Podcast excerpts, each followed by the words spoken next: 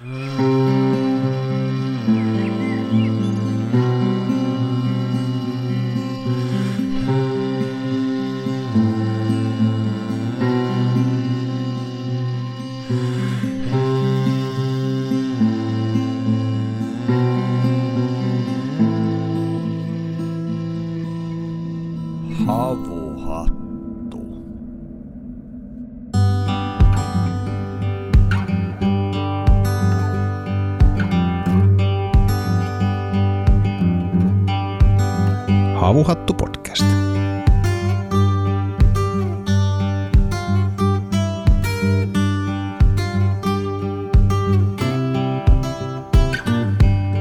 Syvälle metsään ja nousee ratsaille.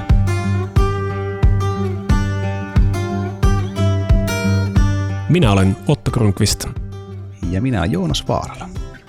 Tervetuloa havuiselle matkalle luonnon ääreen. Tämän jakson myös meille tarjoaa Kääpä Biotech, eli yksi maailman markkinajohtajia pakurin kasvatuksessa ja myöskin muissa tämmöisissä sienissä, jossa on, joilla on erilaisia myöskin lääkinnällisiä ominaisuuksia. Ja he ovat siinä mielessä monipuolinen yritys, että heillä on tämä Kääpä Forest ää, jaosto, joka voi käydä esimerkiksi juuri sinun koivikkoosi ymppäämässä näitä tota, pakuriymppejä, joista sitten muutaman vuoden päästä kasvaa satoa ja heillä on ostotakuu tälle koko sadolle. Eli tämä on mahtava askel siinä, että voidaan hiljalleen äh, tehdä Suomesta pakurin kasvatuksen suur äh, maa maailman mittakaavassakin. Ja jos sinulla siis on tällaista koivikkoa, jolle ei oikein muutakaan käyttöä ole, niin voit olla yhteydessä Kääpä Forestiin. Mikäli taas olet maaton tai et halua näitä sieniä nyt metsäänsä ympätä, niin valmiita tuotteita voit käydä ostamassa luontaistuotekaupoissa tai osoitteesta kaapahealth.com. Eilettäin nauhoitettiin täällä meidän nauhoitusmökissä äh, Havuhattu ja Elonkehä podcastia ja silloin oli tämmöinen pikkasen vihvo, vihmova sää, eli tuli semmoista veden ja rännän sekaista taivaalta, mutta tänään paistaa aurinko täydeltä terältä ja nyt voi kyllä todella sanoa, että on aivan älyttömän keväinen sää. Eilettäin muuten nauhoitusta aikana huomasin, että tuostahan on tuo vanha linnunpönttö, niin sinne on ilmeisesti, onko se keltasirkku? Joo, mun mielestä sirkut ei pesi pöntöissä, mutta en nyt ihan varmaan. Joo, okei. Se voi olla, että, että tuota, oma linnun tunnistukseni tässä. Olisiko talitiainen? Eh, niin, voi olla, mutta onko talitiaisella semmoista keltaista? On, Myöskin on. on. Sitten se oli varmasti on, on. talitiainen. Hmm. Joo, talitiainen pesi tuossa pöntössä. Ja äh, meillä onkin vieraana tänään Terhi Laurila ja sä ootkin aikamoinen lintuspesialisti. Me varmasti tänään päästään myöskin siitä jonkin verran puhumaan ainakin väitöskirjastasi. E, joo, vaikka ei nyt silleen kyllä mikään oikea ornitologi ole, että ehkä se on tämmöinen enemmänkin tämmöinen, miten mä sanoisin, käytännön lintutuntemus tunnistaa muutamat lajit. Mm-hmm. Enemmän niin kuin tosiaan nämä isommat eläimet on mun alaa, mutta väitöskirja on kyllä juu tehty Joo. haakoista. No me voitaisiin itse asiassa lähteä siitä liikenteeseen, eli ähm, sä oot ollut mukana hevoshommissa niin sanotusti jo ilmeisesti ihan 70-luvulta lähtien. Ja oot ku- kuitenkin ilmeisesti Puotilasta kotoisin, niin Öö, No itse asiassa mä oon syntynyt Jyväskylässä, mutta sitten asuttiin Helsingissä useimmissa paikoissa ja sitten Pukinmäessä. Itse asiassa silloin kun mä asuttiin Puotilassa joo, niin mun kaveri oli mennyt alkeiskurssille Ruskeasuolle, koska sen oli melkein ainoa ratsastuskoulu siihen aikaan, mikä oli vuonna 68. Ja sitten se siitä puhui niin vuolaasti, niin mä lähdin katsomaan sitten sen ratsastusta ja sitten se opetti minulle välitunneilla mattotelineellä, miten noustaan hevosen selkään ja sittenhän mä kinusin niin paljon, että mä sain sitten alkeiskurssin. Ja kun mä olin aina halunnut koiraa, kun mä olin koirahullu ja sitten vanhemmat ilmoitti, että jos lopetat sen mankumisen siitä koirasta, niin saat sen alkeiskurssin. Sittenhän mä kävin sen siellä Ruskeasuolla ja sitten kun mä asuttiin Pukinmäessä siinä vaiheessa jo, niin tota, siinä oli vastapäätä perustettiin tämä Tuomarinkylän ratsastuskoulu. Ja se oli siinä joen toisella puolella, niin sittenhän mä niin kuin siirryin sinne, kun siinä oli niin paljon lyhyempi matka.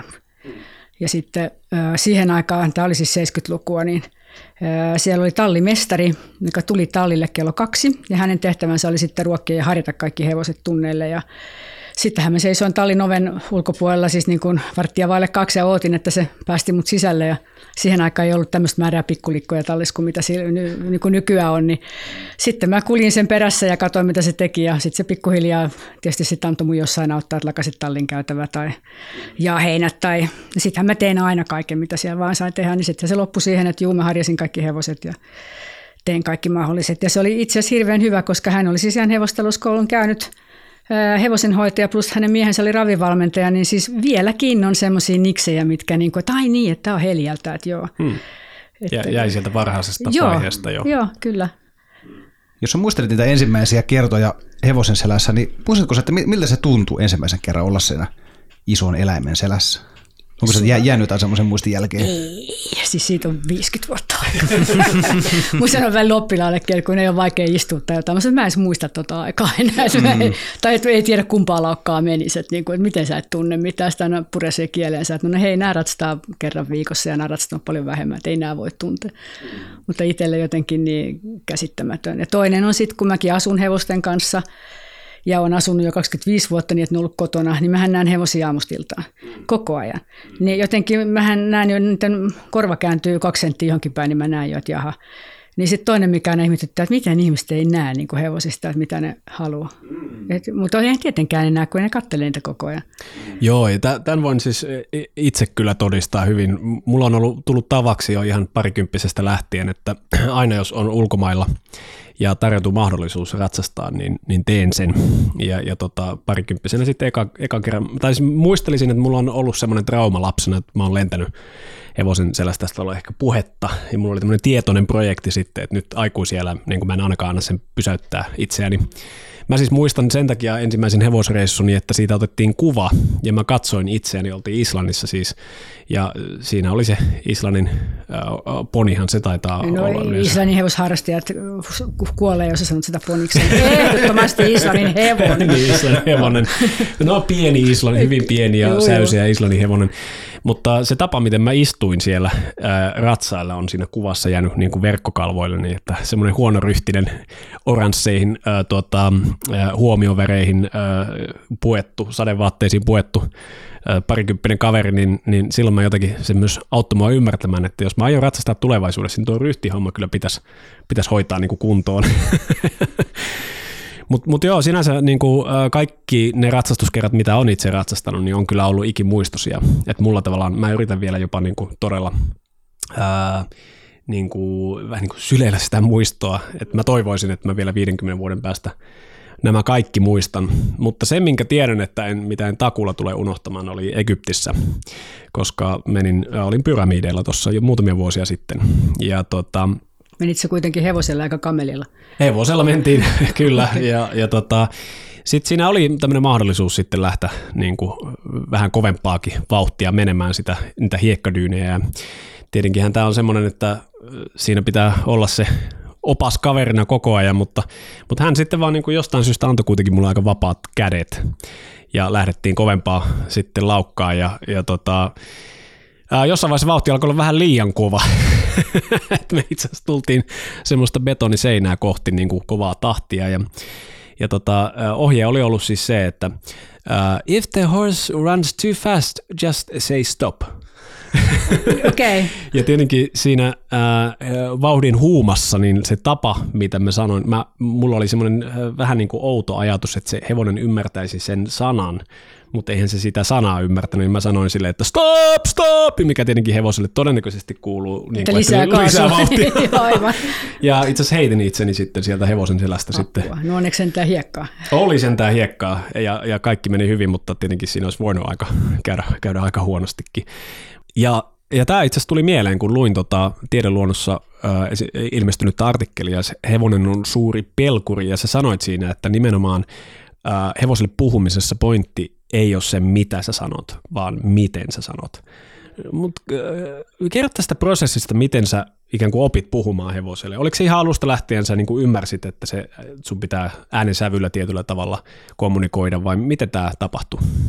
En mä muista enää, mutta sen mä tietysti nyt kun on niin kauan ollut hevosten kanssa, niin sitten välillä kun mullakin on ollut aika hankalia hevosia ja välillä meinaa hermo mennä, niin sitten sä ja sitten tiedät, että sä et voi suuttua, koska sitten se hermostuu vielä enemmän, niin sitten sitä istuu siellä hevosen selässä ja sanoo, että voi että kun mulla olisi kirves, niin mä voisin hakata sut paalaasiksi. Ja toinen on ihan silleen, mm, ihanaa, äiti on rauhallinen.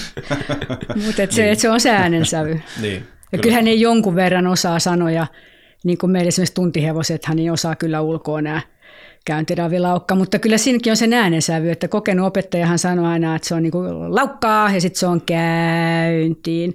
Ja ne kuulee sen äänensävyn. Et sitten kun huomaa, kun on harjoittelijoita, joilla ei vielä luottaa, että se on laukkaa, käyntiin, niin eihän ne tottele. Ja sitten toinen on se, että kun meillä on, meillä on niin iso koulu, että on niin kuin kaksi tuntia yhtä aikaa, ja toisella puolella on ponilapset ja toisella puolella on sitten aikuiset hevosilla. Ja sitten mä yhteen aikaan pidin, tai yleensäkin pidän enemmän hevostunteja, mutta mulla oli silloin vielä joku ponitunti. Ja sitten mä muistan vielä lauantai-aamu ja mä sitten huudan niille, me harjoiteltiin pysähdyksiä, mä huudan, että kaikki seis. Sitten yhtäkkiä rupeaa hevospuolella kaikki nauraa ja mä sanoin, mikä teillä on? No kun meidän hevoset pysähtyy. Niin. no ei niin, kuin niin ehdollistunut mun äänet. Että se huutaa seis, niin okei, stop kaikki sitten. Aivan. Mutta tästä vielä näistä äänistä, että kun mulla on nyt tämä hevonen, joka mulla vieläkin on, joka oli nuorena tosi hankala. Ja sitten mullahan on matkaa, mä käytän naapurin maneesia, että mä joudun maantietä pitkin sitten sen viemään sinne ja silloin kun se oli vielä nuori, niin en mä uskaltanut sitä ratsastaa, vaan mä sitten taluttelin sitä sinne. Ja sitten eihän se ollut autoihinkaan tottunut, että mun piti totuttaa se siihen, että okei autot menee aika kovaa ohi. Niin mä aina sitten pysäytin sen tiellä ja sanoin prr, ja pysäytin tiellä ja annoin namiin, kun tuli auto. Enkä sitä ajatellut, että olisi kannattanut joku toinen sana valita, koska pyr on niin vähän sellainen yleinen, että hidasta, hidasta. Edelleen se on nyt 12 hevonen, 13. Niin jos joku sanoo pyri, niin se pysähtyy vaan kesteen päälle. Niin. Että okei, okay, nami, selvä juttu.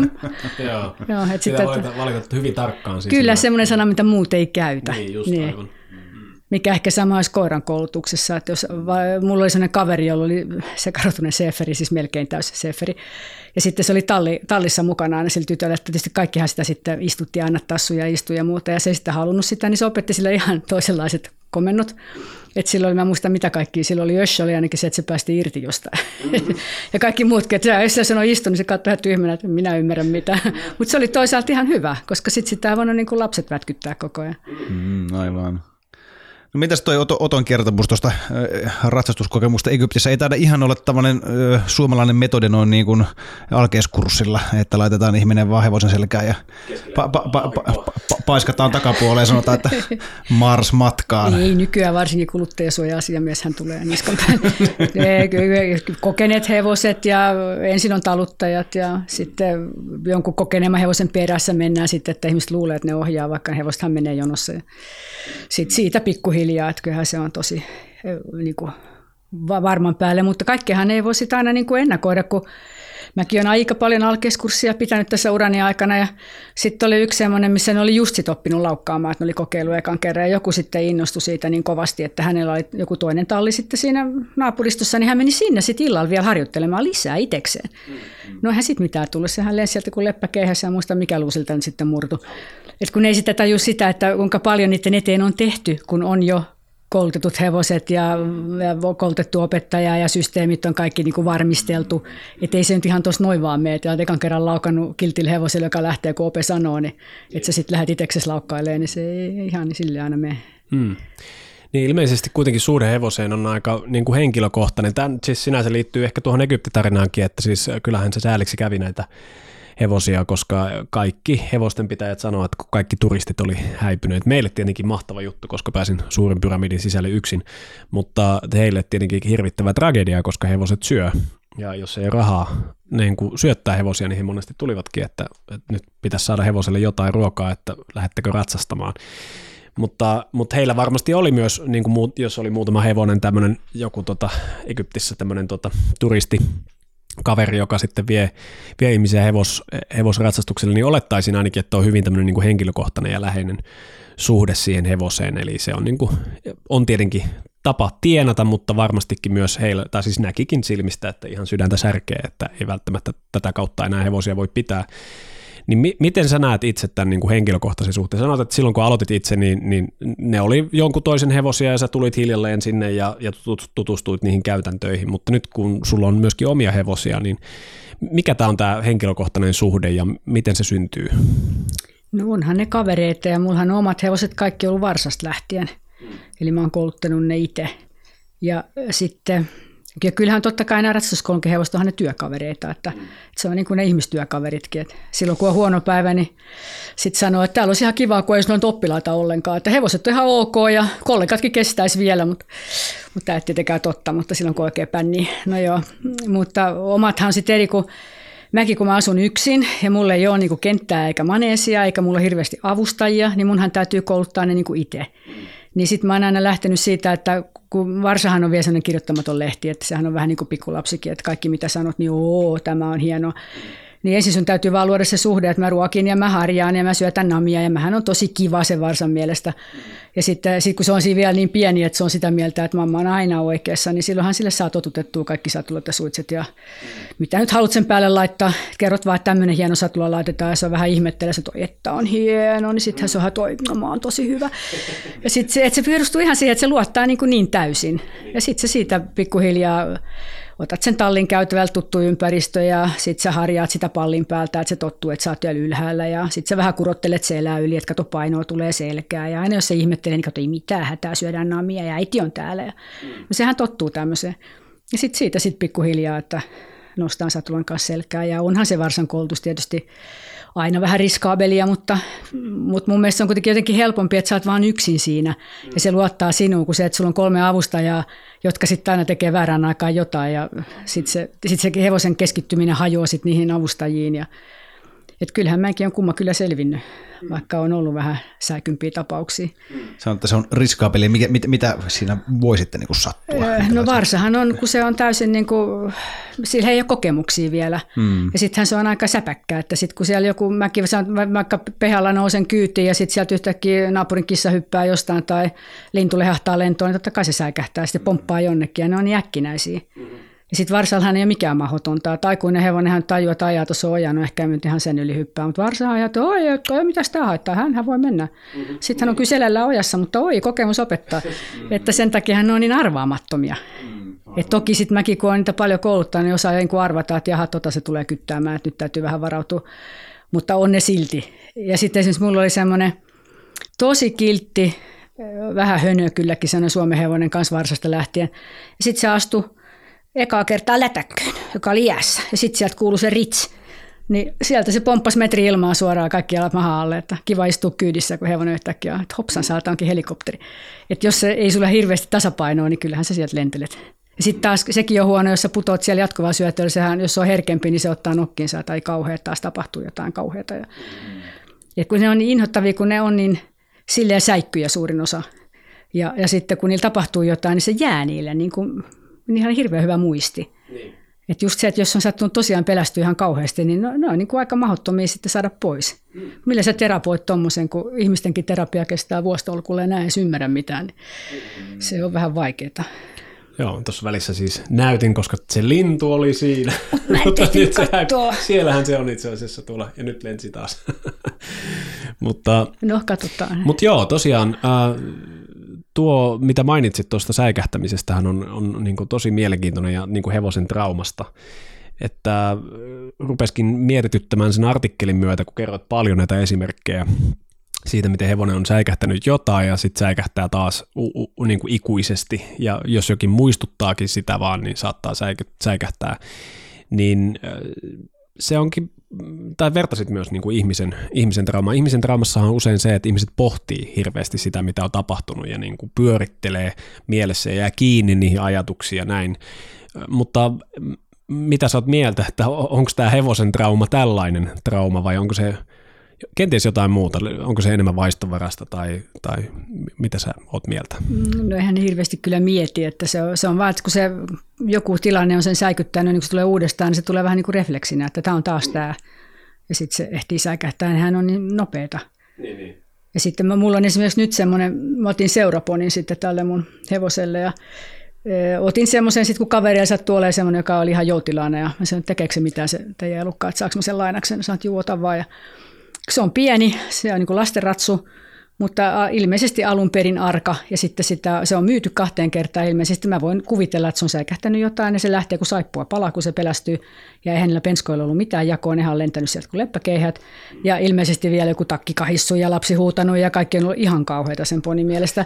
Niin eihän sinne päässyt kukaan selkää, siis se oli ratsastamatta viisi vuotta. No sitten mä aloitin sen kanssa, ei muuten, siis se oli liian pieni mulle, mutta kun se oli niin toivottoman läski, niin mä ajattelin, että mun on pakko liikuttaa se, että sehän sairastuu, kun se on tuonne pallo. Niin tota, rupesin sitten ratsastaa sillä ihan aloitin kuin varsalla, että ei hätää ensi selkää ja sitten vähän kävellään. Ja nyt mä oon sillä kolme vuotta mennyt, tosin en tietenkään joka päivä, kun se on niin pieni. Ja edelleen ravia laukka vielä menee, tai ravia käynti menee, sitten kun lähdet laukkaan, se aloittaa sen ihan sille järkevästi ja sitten muista, ei herra Jumala, tämä oli tämä, missä tapahtui. Ja ping, sitten se lähtee. Sitten saat taas pysäyttää jonnekin, että minne olit menossa? Mm. En mä vaati. Ja sitten taas jatketaan, että no niin, jatkettaisiko menoa. Ja taas toistuu, että, että haloo. Ja siis näin, näinkin kauan. Vaikka siis mä en ole pudonnut kertaakaan, ei ole tapahtunut mitään hirveätä. Mutta sen verran se on tottunut, että esimerkiksi nyt voi ratsastaa jo hupullisella takilla. Kun ensin katsoin, minä, se lähti sinkas kuin raketti, kun mä lähdin raviin ja sitten että mikä tämä oli, niin huppuheilu. Mutta nyt voi jo kolmen vuoden kuluttua mennä hupullisella takilla ja nostaa käden, kun ratsastaa. Edistystä. Kyllä. Paljon.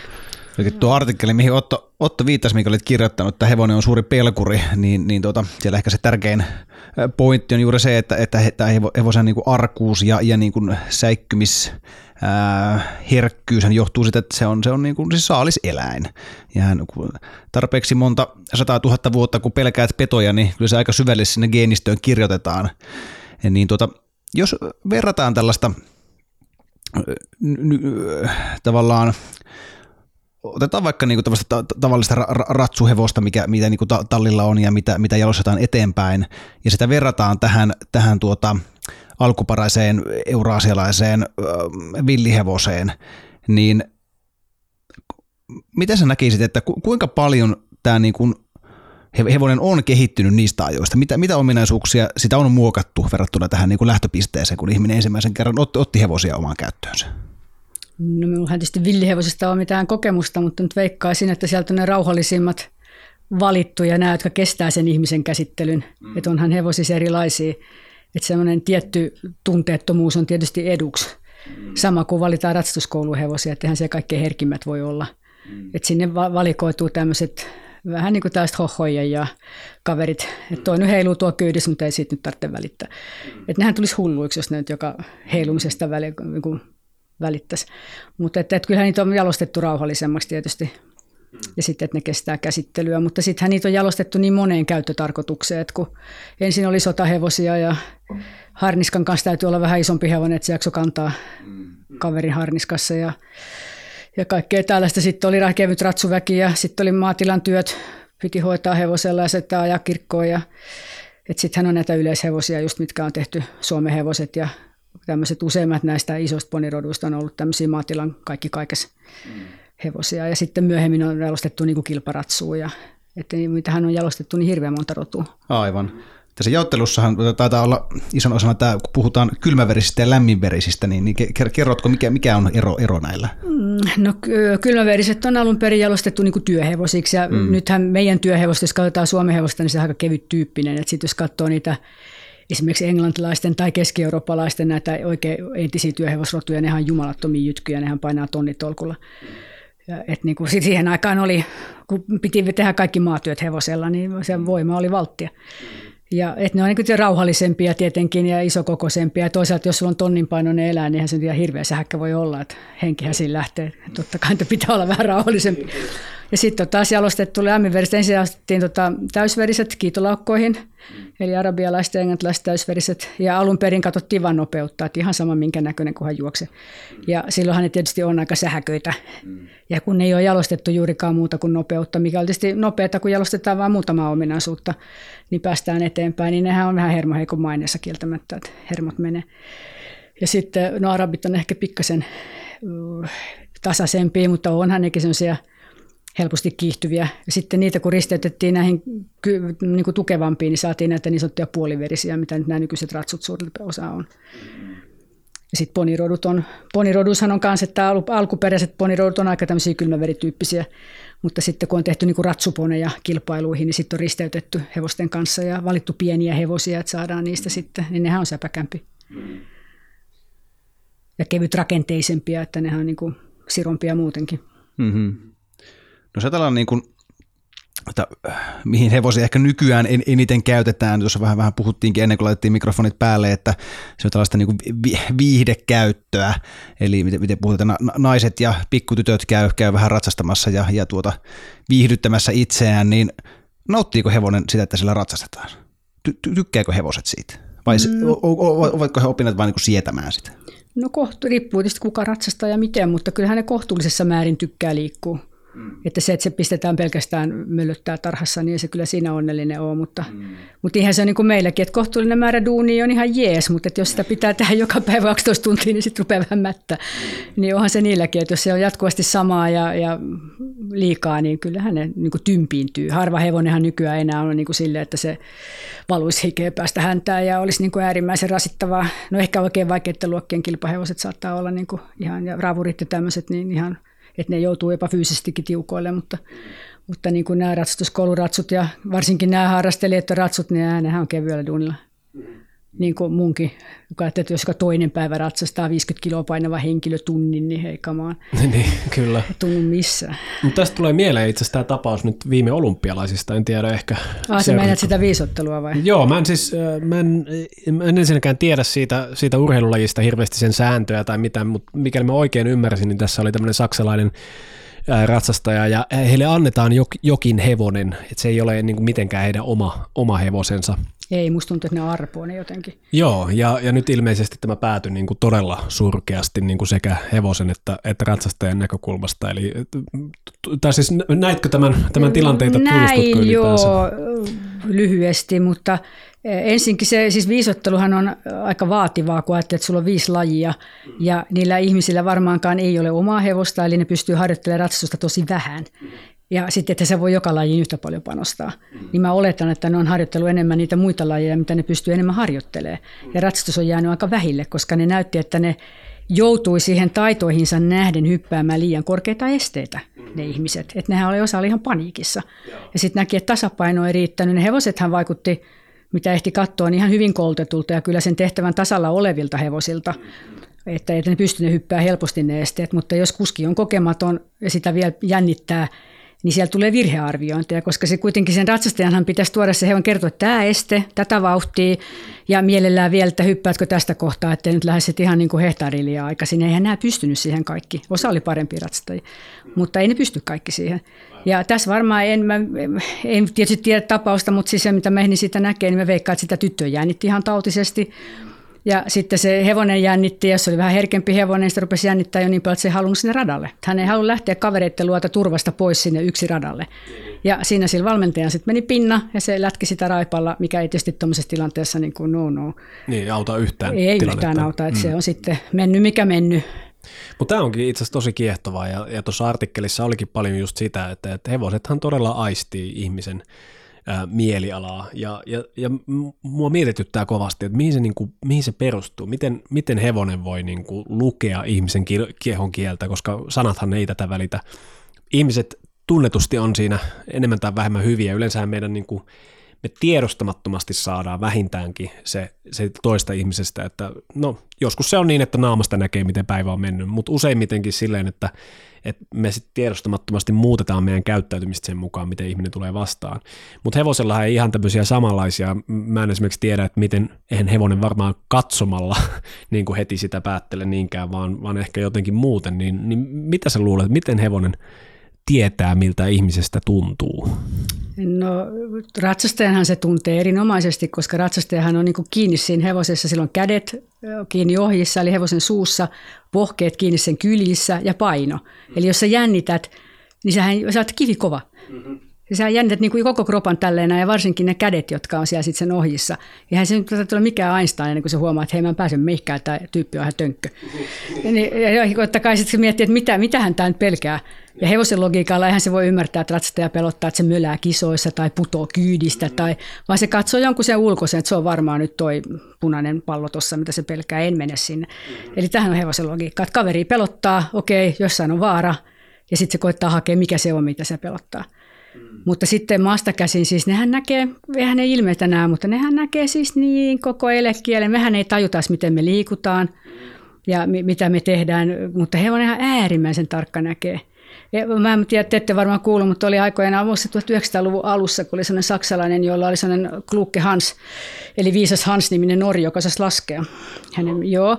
Ja sille annettiin joku laskutehtävä, ja sitten se, sillä oli kaksi lautaa etukavio edes, toisen se löi kymmenet ja toiseen sitten ykköset. Että monkoin monta kertaa se kuopi, sillä annettiin nyt laskutehtäviä, että mitä nyt on sitten 5 kertaa 12 tai whatever, se aina se osasi oikein. Kunnes sitten se tutkittiin, monta tutkijaa oli, kunnes se sitten joku hiffasi, että jos isäntä oli poissa, tai sitten se kysyjä ei tiennyt sitä vastausta, niin se hevonenkaan tiennyt. Eli se luki siis jostain, että kun sä kysyt siltä vaikka, että mitä on 5 plus 3 ja sitten se kahdeksikon kohdassa rupeat, sä teet jotain, niin. jonka se luki, että jaha, no nyt riittää tämä kuopin, että okei, se oli tässä. Eli olihan se viisas se hevonen, niin. mutta se ei ollut viisas laskemaan, vaan se oli viisas tulkitsemaan ihmisen elekieltä. Niin, siis tämä on nyt ehkä varmaan se keskeisin ero siis niin kuin ihmisen ää, toiminnassa ja sitten hevosen toiminnassa. Hevosen toiminta on tosi konkreettista. On. Ja niin kuin, ihmisethän helposti esimerkiksi, jos mietitään sitä, että mikä traumatisoi tosiaan vaikka ihmisen, niin siinä on myöskin paljon tällaisia kerroksia, niin kuin häpeää ja surua ja vihaa ja kaikkea tällaista, mitkä hevosella ei ole niitä niin kuin keske, ainakaan keskeisiä. Jos hevosella on, tai jos ja kun ehkä voidaan sanoa hevosella on tunneelämää, niin se ei ole niin kuin se keskeisin määrittävä tekijä, että, mm. ja että hevonen ei niin kuin pohdiskele, että tämä tuntuu musta tältä, vaan, vaan just näin, että se katsoo, että sen täytyy olla tuo punainen palo. Mä en näe mitään muuta, ja se pelkää, niin ei voi olla mitään muuta vaihtoehtoa kuin tuo niin kuin maastosta eroava outo juttu tuolla. Ja, ja sen takiahan monesti mennään tosiaan hevosten niin kuin kouluttamisessa sitten pieleen, niin kuin tässä artikkelissa jälleen mainio esimerkki oli se se, että tota, hevoset, jotka pelkästään tämmöisiä niin kuin tykin laukauksia vai, mm. vai tota, aseiden laukauksia, Ampet, niin, niin tota, heille, heille ajateltiin, että syötetään niin kuin kaukalosta sitten ruokaa siinä samaan aikaan, niin he tottuu, että ei tässä tähän ruoka-aikaa, että niin, niin sitten kävikin just toisinpäin, että sitten kaukalo oli se, mikä traumatisoi mm. hevosen. niin, Tämä taas alkaa paukkumaan, niin kun tuotiin tätä kaukaloa. Niin, niin, kyllä. Tämähän just on se riski, että sä et tiedä, miten se yhdistää nämä asiat. Mm. Niin, se on hyvin konkreettista, mutta hevosen tavalla. Kyllä, hevosen mm. logiikka on vähän toinen kuin ihmisen. Mm, kyllä. Joo, hyvin, hyvin kiehtovaa. Tämä teema niin kuin tuli meillä, tämä on ollut itse asiassa käsittelyssä nyt muutamassakin jaksossa, ehkä ennen kaikkea sen takia, että me juteltiin tosiaan viime kesänä Tuossa oltiin Inarijärvellä ja, ja juteltiin, lähdettiin kalastamisesta liikenteeseen ja, ja siitä niin kuin kalojen kärsimyksestä. Ja että, että ei kär... ne kärsi, kun ne huuda. Niin. Tämä on tämä yleinen idea. No sanotaanko, että tällä olisi, niin kuin, tämä ei olisi kelvannut meille selitykseksi, mutta me puhuttiin paljon siitä, että, ja se liittyy just tähän niin kuin konkretiaan. Eli, eli ihan selvähän on se, että, että eläimet tuntee kipua, kaikki eläimet varmasti tuntee niin kuin lähtien niin kuin ihan ötököistä. Joilla on Vaikea niin kuin, se olisi elämässä selvitä, jos ei kipua tunne. Niin, nimenomaan se mm. signaali on, on niin kuin äärimmäisen tärkeä ihan siis evoluution kannalta. Mutta sitten se mutkikkaampi kysymys on tämä kärsimyksen kysymys, koska jos me mietitään ihmisten kärsimystä, niin se kärsimys tulee sitä merkityksestä, että mikä me annetaan sille meidän kokemukselle. Ja tässä me paljon puhuttiin siitä, että, että kuinka paljon kärsimys on sitä, että meillä on kyky olla tietoinen siitä, että me ollaan tietoisia. Eli me todella pohditaan sitä meidän mielentilaa ja meidän elämää ja kokemuksia ja muuta tällaista. Ja ehkä me ollaan tosiaan annettu tämä taito tai siunaus tai kirous näkökulmasta riippuen myös muille eläimille, niin kuin just hevosille tai koirille. Mutta Miska heitti hauska vitsi siitä, että, että esimerkiksi mitä koiriin tulee, niin on ihan selvää, että jotkut koirat on todella kykeneviä just niin kuin pohdintaan melkeinpä. Siis jotkut koirathan masentuu myös. Nykyään on koirien masennuslääkkeitä, on kuullut, että tämä Amerikassa kehitetty, mutta tota, mutta, mutta että ei kaikki koirat. Et siis sä katot jotain koiraa ja sä vaan, että tuo ei kyllä niin kuin paljon ajattele, että se vaan kuin vetää menemään. Niin mitä sä luulet, onko se vähän sama hevosilla? Että voisiko tämä olla tämmöinen kuin monimutkaisempi ehkä tunneelämä, mikä saattaisi eläimille kehittyä, niin semmoinen, mikä ei koske kaikkia näitä eläimiä? Vai no, koskeeko on, laisinkaan? No onhan nyt persoonia hevoset niin kuin muutkin, että Mistä syntyy sellainen käsitys niin kuin ihmisillä usein, että, että kaikki hevoset ne on kauhean herkkiä nöyriä kaikkia, ei saa koskaan komentaa, kun on kaikki niin haluaa tehdä töitä. Mä sanoin, että no haluatko lähteä joka aamu duuniin? joka maanantai aamu hypit innostaa, että jes, päästään töihin. Et, ja onhan nyt ihmisissäkin, että toiset on niitä kirkassilmäisiä pikkutyttöjä, yksi sanoo, että voisit kulta hakea, niin joo. Mutta eihän nyt kaikki voi sellaisia olla. Mä sulla niitä sataman jätkiäkin. Sanoit sille, että kulta voisit sä hakea, niin sehän haistattaa sulla. niin hän se sama hevosissa. Tuossahan on tämmöisiä, joo, tosin ne aika nuoria hevosia, mutta osa on nöyriä kilttejä, joo. Et, totta kai mä teen. Ja sitten osa on vähän pikkurenttuja ja osa on näitä, jotka istuu kaljalla ja niin on pikkupakko edes saatan tehdä. Ja sitten on renttuja. On, sehän, jos on tosi paha renttu, niin sehän on sitten nappi ottaa tehdä semmoista kukaan kattelee, jos on hengenvaarallinen. Mutta onhan näissä eroja. Ei, ei, ei, kun mä sanotaan, että hevosta elää niin kuin ihan nykyajassa, niin sen ei ole ihan totta. Että kyllähän ne pystyy ennakoimaan, että okei, tästä kohtaa laukattiin viimeiskin, mä laukkaan nytkin. Että onhan siinä selvästi jo niin kuin taaksepäin, että tässä on ennen laukattu, mä lähden jo niin kuin sekä taakse että eteenpäin ajattelu, että eihän se ihan pelkäs nykyhetkessä ole. Niin, niin, että tavallaan hevoset myöskin suunnittelee Kyllä, ja muistelee Niin, tälleen niin paikan päällä, mutta eihän nyt mm. boksissa istu silleen miettimässä, että ensi kerran kun se ratsastaa, niin sitten mä kyllä pukkaan sen tuossa kohtaa alas. Mm. Että niin tämmöisiä sille ei ole. Niin, mutta että, että kyllähän sillä on. Ja sitten esimerkiksi usein Kyllä jonkun verran jotain miettii, kun tähän on tämmöinen vanha esimerkki, että sä koulutat esimerkiksi varsaa ja sä yrität opettaa sille laukannostoa ja ei mene jakeluun ja ei mene jakeluun ja ei mene jakeluun. Sitten sä jätät sen viikoksi vaikka laitumelle tai ratsastamatta ja aa, se osaa sen, kun se tulee sieltä. Eli hän on miettinyt siellä viikon aikana jotain. Ja sitten toinen, mikä musta on hirveän mielenkiintoista, että kun ne matkii niin kuin toisiaan. Et kun mulla oli kaksi Suomen hevosta, toinen oli vanha kokenut konkari ja toinen oli tämä varsa, minkä mä ostin. Ne oli sitten laitumella ja sitten tota, tämä vanhempi aina meni ja joi, lä- joi lätäköstä vettä. Oli hänellä muukin vesi, mutta hän nyt tykkäsi juoda lätäköstä. No nuorempi meni, että ajaa tälleen juodaan jo. Ja no sitten syksyllä oli niin myöhään sieltä se oli jäätynyt se lätäkö. Sitten tämä nuorempi se yritti, että kun ei täältä tule tätä vettä, että mitäs hän nyt tekee. Vanhempi meni sinne ja rävätti kaviol kerran päälle, että räiskis tälleen tämä menee. Ahaa, okei. että niin et hän oppii hirveästi myöskin matkimalla ja varsa emältään. Ja, ja sen takia hän, kun hevosta lauma-eläimiä, ja yleensä sitten kun mennään ja totutetaan johonkin, niin se rohkeampi vanhempi hevonen on ensin, koska sitä ei hätkäytä mikään. Ja sitten se nuorempi säikympi tulee perässä ja katsoo, että no ei toikaan pelkää, niin kyllä tästä varmaan voi mennä. Eli näinhän niitä niin kuin vähän opetetaan, että vanhan kanssa ensin. Ja sama kun ne tulee meille ratsastuskouluun, kun on monta hevosta tunnilla, niin hän aluksi vähän huomoillasena, että ajaa tämmöinen paikka ja oho, kato mitä hän täällä tehdään. Mutta kaikki hän oppii, että jaa, jaa, kaverit laukkaa, no joo, tämä on varmaan laukkaa, okei, mennään. Että nehän oppii niin katsoa, mitä muut tekee. Mm.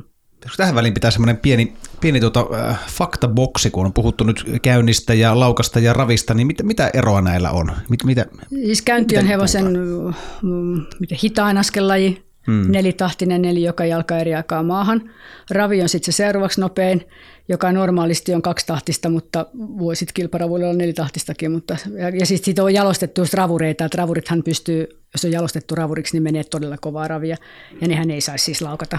Hmm. Mutta normaali ratsuhevonen, niin sitten silloin tämä kolmas askellaji laukka, joka on sitten kolmitahtinen, ja joka on periaatteessa se nopein askelaji. Ja sitten on näitä Islannin hevosia, joilla on sitten erikoisaskelajia, että niillä on tölttiä ja passia kaiken näköistä muuta, niin kuin on muuten amerikkalaisilla monilla hevosilla myöskin, koska esimerkiksi semmoinen tämä töltti ja sitten semmoinen nelitahtiravi, hidas nelitahtiravi on aika miellyttävä istua, niin sitten nämä äh, amerikkalaiset plantaasinomistajat, kun heidän piti niitä plantaasiaan aikoinaan sitten käydä läpi, ja ne ei nyt ollut mitään hirveätä ratsasta, ja ne halusi hevosen, joka menee suht kovaa, mutta siellä on miellyttävä istua, niin tehtiin tämmöisiä, jotka ravas passia, jos oli helppo istua, mutta meni aika kovaa. Eli niihin jalostettiin siihen, eli nämä Tennessee Walking Horse ja Kentucky Saddle Horse, mitä näitä nyt on. Että, että tässäkin on yksi jalustusperuste, että vähän tukevampi henkilö pystyy istumaan miellyttävästi siellä. Hmm. Aivan.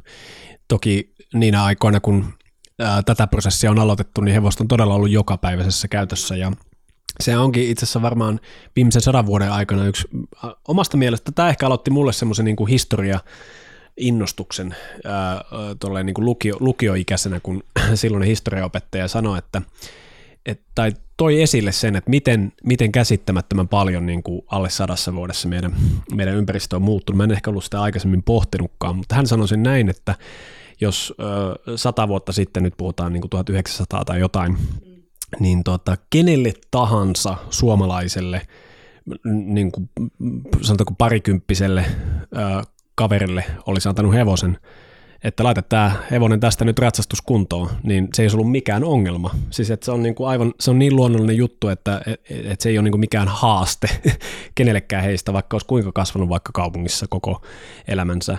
Sen sijaan taas nykyään niin kuin siis semmoiset ihmiset on aivan äärimmäisen harvinaisia, jotka tämän kykenevät tämän koko prosessin tekemään, niin kuin jos mietitään koko Suomen kansaa.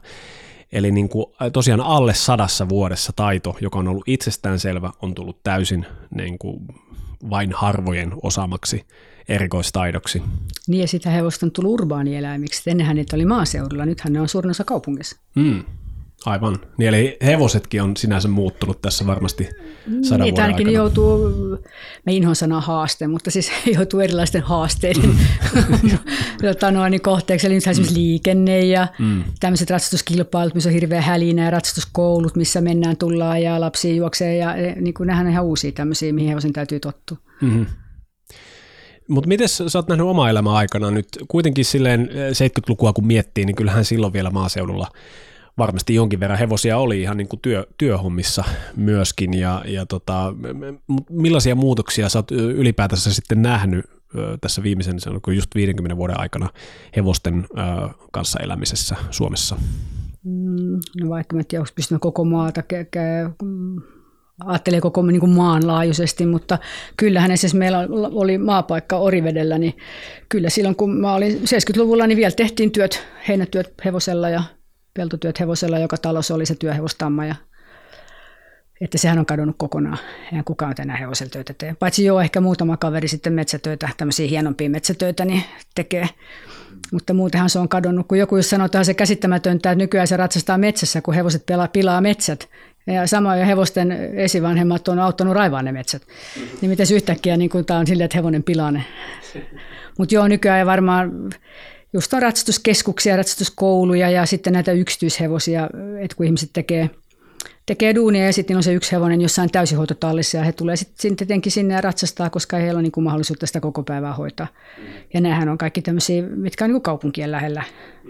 Niin kuin just puhuttiin tuossa, että Sipo on varmaan yksi hevostiheimmistä kunnista asukaslukuun nähden, niin, niin se on tietysti totta, tämä on lähellä Helsinkiä, täällä on paljon pikkutalleja, just näitä täyshoitotalleja, missä ja ihmisillä on omia hevosia kotona, ja, että se on varmaan ihan totta, että ne käy töissä jossain muualla, ja että ei ole siellä niin maatilan hevosia enää. Mainitsit, että he, he, he, miten hevoset, hevoset pilaa metsiä, niin tässä varmaan tarkoitetaan polkuja, ja se tuli mieleen kysyä, että miten toi hevonen ja, ja tuota, jokamiehen oikeudet, missä hevosella saa ratsastaa? No jokamiehen oikeuden mukaan saa ratsastaa tilapäisesti siis, missä tahansa paitsi kasvavalla pellolla tai pihapiirissä. Mm. Et niihin, tietysti pihapiirinkin läpi, jos olet kysynyt luvan, niin saa mennä, mutta et sä voi noin vaan lähteä ihmisten pihoille. Ja sitten metsässä periaatteessa saa ratsastaa. Tämäkin on tulkintakysymys. Siinä sanotaan, että jos se ei aiheuta merkittävää haittaa, ja sitä on sitten joskus kyselty ratsastajaliiton juristeilta, että mikä on tämä merkittävä haitta, ja hän tulkitsi sen sille, että puut ei kasva. Eli kyllä aika paljon saat rajata ennen kuin puut ei kasva. Mutta tietysti tähän tarkoitaan sitä, että jos minä, jolla on muutama hevonen, niin mä nyt saan täällä periaatteessa mennä melkein missä vaan, kunhan mä nyt joka päivä ramppaa samaa reittiä. Ja sitten taas mä voin viedä, jos mulla on ratsastuskoulu ja mulla on kymmenen hevosta, niin mä voin joka päivä mennä sitä samaa reittiä. Ja sitten se on jo ammattimaista toimintaa, se ei mene joka miehen oikeuden piikkiin, että mä vien kahdeksan hevosta jonnekin mettäreikille, vaan siihen mulla täytyy olla jo lupa. Mutta tämmöinen yksi hevonen siellä sun täällä, niin ja tämäkin on järkeä täytyy käyttää, että tietysti kun mä itse esimerkiksi asun kylällä, niin mä tiedän, että ihmisten pelloille, vaikka se olisi vain niitty, niin että se menee sinne ilman lupaa, koska siellä hän kasvaa jotain, mitä hän luultavasti käyttää sitten elannokseen. Ja niin eihän mä nyt voi tosi viljapellolle mennä ratsasta. Sänkipellolle mä voin mennä, jos mä oon kysynyt luvan että saanko mä mennä tällä, kun sä oot korjannut tämän. Mm. Ja sitten joo, sehän antaa luvan tai ei, mutta kuitenkin lupa on kysytty. Ja sitten tosiaan pihapiiristä, että hän kenenkään sinänsä pihalle mene, mutta jos tie kulkee vaikka pihan läpi, niin kyllähän sitten täytyy kysyä, että saako tästä silloin tällä ratsastaa. Ja yleensä on sitten saanut, jos sä käyttäydyt hyvin tervehdit ja et pompi niitä ruohikoille ja korjaat hevosen kakat pihalta ja niin kuin, et järki päähän. Olikohan se viime kesänä, kun näin tällaisen tota, tai kuulin tällaisen naisen haastattelun, joka, joka suunnitteli tällaista hevosvaellusta Suomen halki. Oletko itse harrastanut tällaista hevosella vaeltamista, pidempiä matkoja? No en. Mä oon kerran kokeillut matkaratsastuskilpailun, jossa tietyssä tietty kilometrimäärä pitäisi tehdä niin kuin ihanneajan puitteissa. Ja se kesti, muista ei olisi pitkä matka siis, oliko se nyt yli 20 kilsaa tai jotain. Ja se kesti muistaakseni kolme tuntia, se oli mun mielestä tappavan tylsää. Totesin, että tehdään mulla ei kyllä ole, mutta, niin, niin. mutta tote, se oli sen aika nättiä maastoa, mutta sitten joku kaverista harrasti ja sanoi, että juu, he on välillä jossain tuolla Itä-suunnassa, missä on sitä samanlaista mäntykangasta kilometritolkulla. Mä ajattelin, että juu ei, Että ei oikein. Vaellus tietysti, jos nyt sille maisemat vaihtuisi, niin joo, oma, joo, itse asiassa on ollut kyllä kerran jo viran puolesta isikkavaelluksella, mutta sekin ei ollut kauhean pitkä, se oli muutaman tunnin. Joo. Muistaakseni Karjalohjalta jonnekin Fiskarsiin ja jotain tällaista, että ei nyt ihan hirveän pitkä matka. Mm. Mutta ehkä se olisi nuoremman ihmisen hommaa, kun nykyään rupeaa tämä teltasyöpyminenkin olemaan vähän tuskaa, niin että mm. sitten se ratsastasit sen mitä tuntia, viisi tuntia päivässä ja sitten hikisenä ja limasena jonnekin aittaa asumaan tai mihin telttaan ja juu ei. Tämäkin muistaakseni oli, oli tämmöinen vähän tuota, puritaanit vaeltajat voisi olla sitä mieltä, että vähän, vähän tämmöinen huijaus, että mies kulki, kulki tuota ison, ison huoltoauton kanssa mukana ja Aa, varahevonen no oli mukana ja hevosta jo. vaihdettiin aina ja autossa nukuttiin ja, ja tuota, ruokahuolto toimii ja Fuskua, fuskua. niin, niin. Mutta Suomen päästä päähän kuitenkin niin kuin oli, oli tarkoitus mennä, että ei se ihan, ihan mikään niin kuin triviaali matka kuitenkaan ole. Niin kuin. Ja hän myi sen mille lehdelle? Sitä minä, taisi, taisi olla yleinen. Yritän linkata tähän, tähän tuota, muistiinpanoihin mukaan. Niin kuin joku, joku tässä täytyy olla idea, että se kannattaa. Joo, ei se nyt niin kiva enää kun on 50 vuotta ratsastanut ja pahimmassa tapauksessa monta hevosta päivässä, niin että enää niin innokas ole, että haluaisi olla tunti tolkuun satulassa. Mm. Niin, lehdistä puheen ollen, niin, niin kuulin, kuulin tällaisen äh, hauskan knoppitiedon, että sä oot äh, ollut tämmöisessä lehdessä kuin Eläinmaailma vastailemassa lukijoiden luontokysymyksiin. Itse asiassa oli vain kaniinit ja pikkuleemme kaniinit, muistaakseni kaniinit ja hevoset. Okei, okay, joo. Koska mulla oli siihen aikaan niitä kaneja. Niin, aivan. Ja itse asiassa olikin ajatus, että puhuttaisiin myöskin kaneista lisää, mutta mua on itse asiassa aina kiinnostunut kysyä, koska mä itse on vielä sitä sukupolvea, että, että mä oon lukenut niin kuin hyvin tarkkaan nämä erilaiset asiantuntijapalstat. No tuo, ilman muuta suosikin Dr. Eki oli, oli tota, suosikkien joukossa, mutta myös Proffa. Ja tota, itse asiassa myöhemmin sainkin selville, että hän oli, tämä proffa suosikissa oli erään, erään tota kaverin isä, ja, ja sitten kysyinkin häneltä, että tai siis tutustuin myöhemmin tähän kaveriin ja, ja hänen isänsä, niin, niin kysyin kyllä kovasti, että no millaista se nyt on, kun sulta kysytään kysymyksiä se oli tietenkin aikaa ennen Googlea ja, ja tota, niin kuin ilmeisesti lapset aika paljon lähetteli tällaisia kysymyksiä, niin ihan vaan mielenkiintoista, että millaista se nyt oli niin kuin vastata. Tavallaan se vastaus saattaa niin kuin muuttaa jonkun ihmisen elämän ennen kuin meillä oli tämä informaatiotulva. Joku tosi, tosi kiperä kysymys, mitä lapsi miettii, niin, niin, niin kuin millaista se oli olla tämmöinen asiantuntija lehdissä? Mm, no joo, nehän oli kauhean lyhyitä ne vastaukset, että sä et pystynyt siinä hirveästi runoilemaan, mutta muistan, että se yleisin, mitä ne kysyi, kysyy, on se, että voiko kani, kania pitää parvekkeella häkissä. okay. Sitten mua aina hermostutti, kun mulla oli omat vapaana kotona. Mä ajattelin, että miksi sen ottaa, jos ei sitä halua nähdä eikä sen kanssa halua olla. Että miten kivaa silloin siellä häkissä aina siellä parvekkeella. Mm-hmm. Kyllä se nyt hengissä pysyy tietysti, mutta en, tähän ei ollut tietysti oikea vastaus niiden mielestä. Mm. Mutta niin oikeasti, miksi sä hankit eläimiä, jos et halua sen kanssa olla? Joo, ja tämä on tosi hyvä kysymys. Mulla itsellä nimittäin oli pienenä myöskin kani, se on itse asiassa varmaan ainut e-, lemmikki, joka mulla on koskaan ollutkaan. Ja vaikka se kesällä saikin juosta siellä meidän, meidän pihalla vapaana, enemmän tai vähemmän vapaana, kyllä me sitä aina koetettiin sitten metsästää ilta myöhään sinne isompaan pihahäkkiin sitten, kun ei haluttu, että se menee naapurin kanien kanssa tekemään lisää niitä, niitä pentuja. Niin, niin tota, äh, tämä on tullut vähän niin itselle niin kuin esimerkiksi niin kuin säännöllisin väliajoin vastaan tämä kysymys. Et se, on ollut, se oli sen oman kanin osalta, koska se, mä oletan, että se itse asiassa lopulta sai syövän se kani, eli se vaan lopulta oli häkissä yhdessä nurkassa, kun talvet tietenkin vietettiin sisällä ja ei vaan liikkunut. Joku päivä se oli vaan siinä silmät auki ja kuollut sille paikalle, eli niin kuin vähän kun mä mietin sitä, niin se itse asiassa pikkasen riipasee meikäläistä, koska en lapsena tietenkään ymmärtänyt, että miten niin kuin, onhan se aika julmaa sitä kania kohtaan. Mutta sitten myöhemmin esimerkiksi erään, erään ystäväni äh, koira oli tämmöinen Lapin porokoira, ja, ja kuitenkin hän asui niin kuin opiskelija-asunnossa.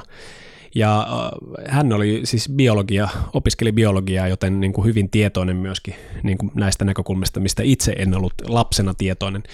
Ja vaikka hän rakasti koiraansa yli kaiken, niin hän lopulta päätti anta, päättyi, päätyi sit siihen, että, että se on annettava niin kuin hänen sitten tädille, joka asuu ilmeisesti niin kuin maalla, koska se koiran luonne ei vaan se vaan niin kuin tuli kuukausi kuukaudelta, vuosi vuodelta niin kuin vaikeammaksi katsoa, miten tämmöinen niin kuin vapautta rakastava koira selviää tällaisessa kerrostalo paikassa ja, ja, ja tämä koirayksilö ei, ei sitten lopulta ilmeisesti kovin hyvin selvinnyt, selvinnyt siellä tai ollut tyytyväinen, niin hän päätyi tähän ratkaisuun.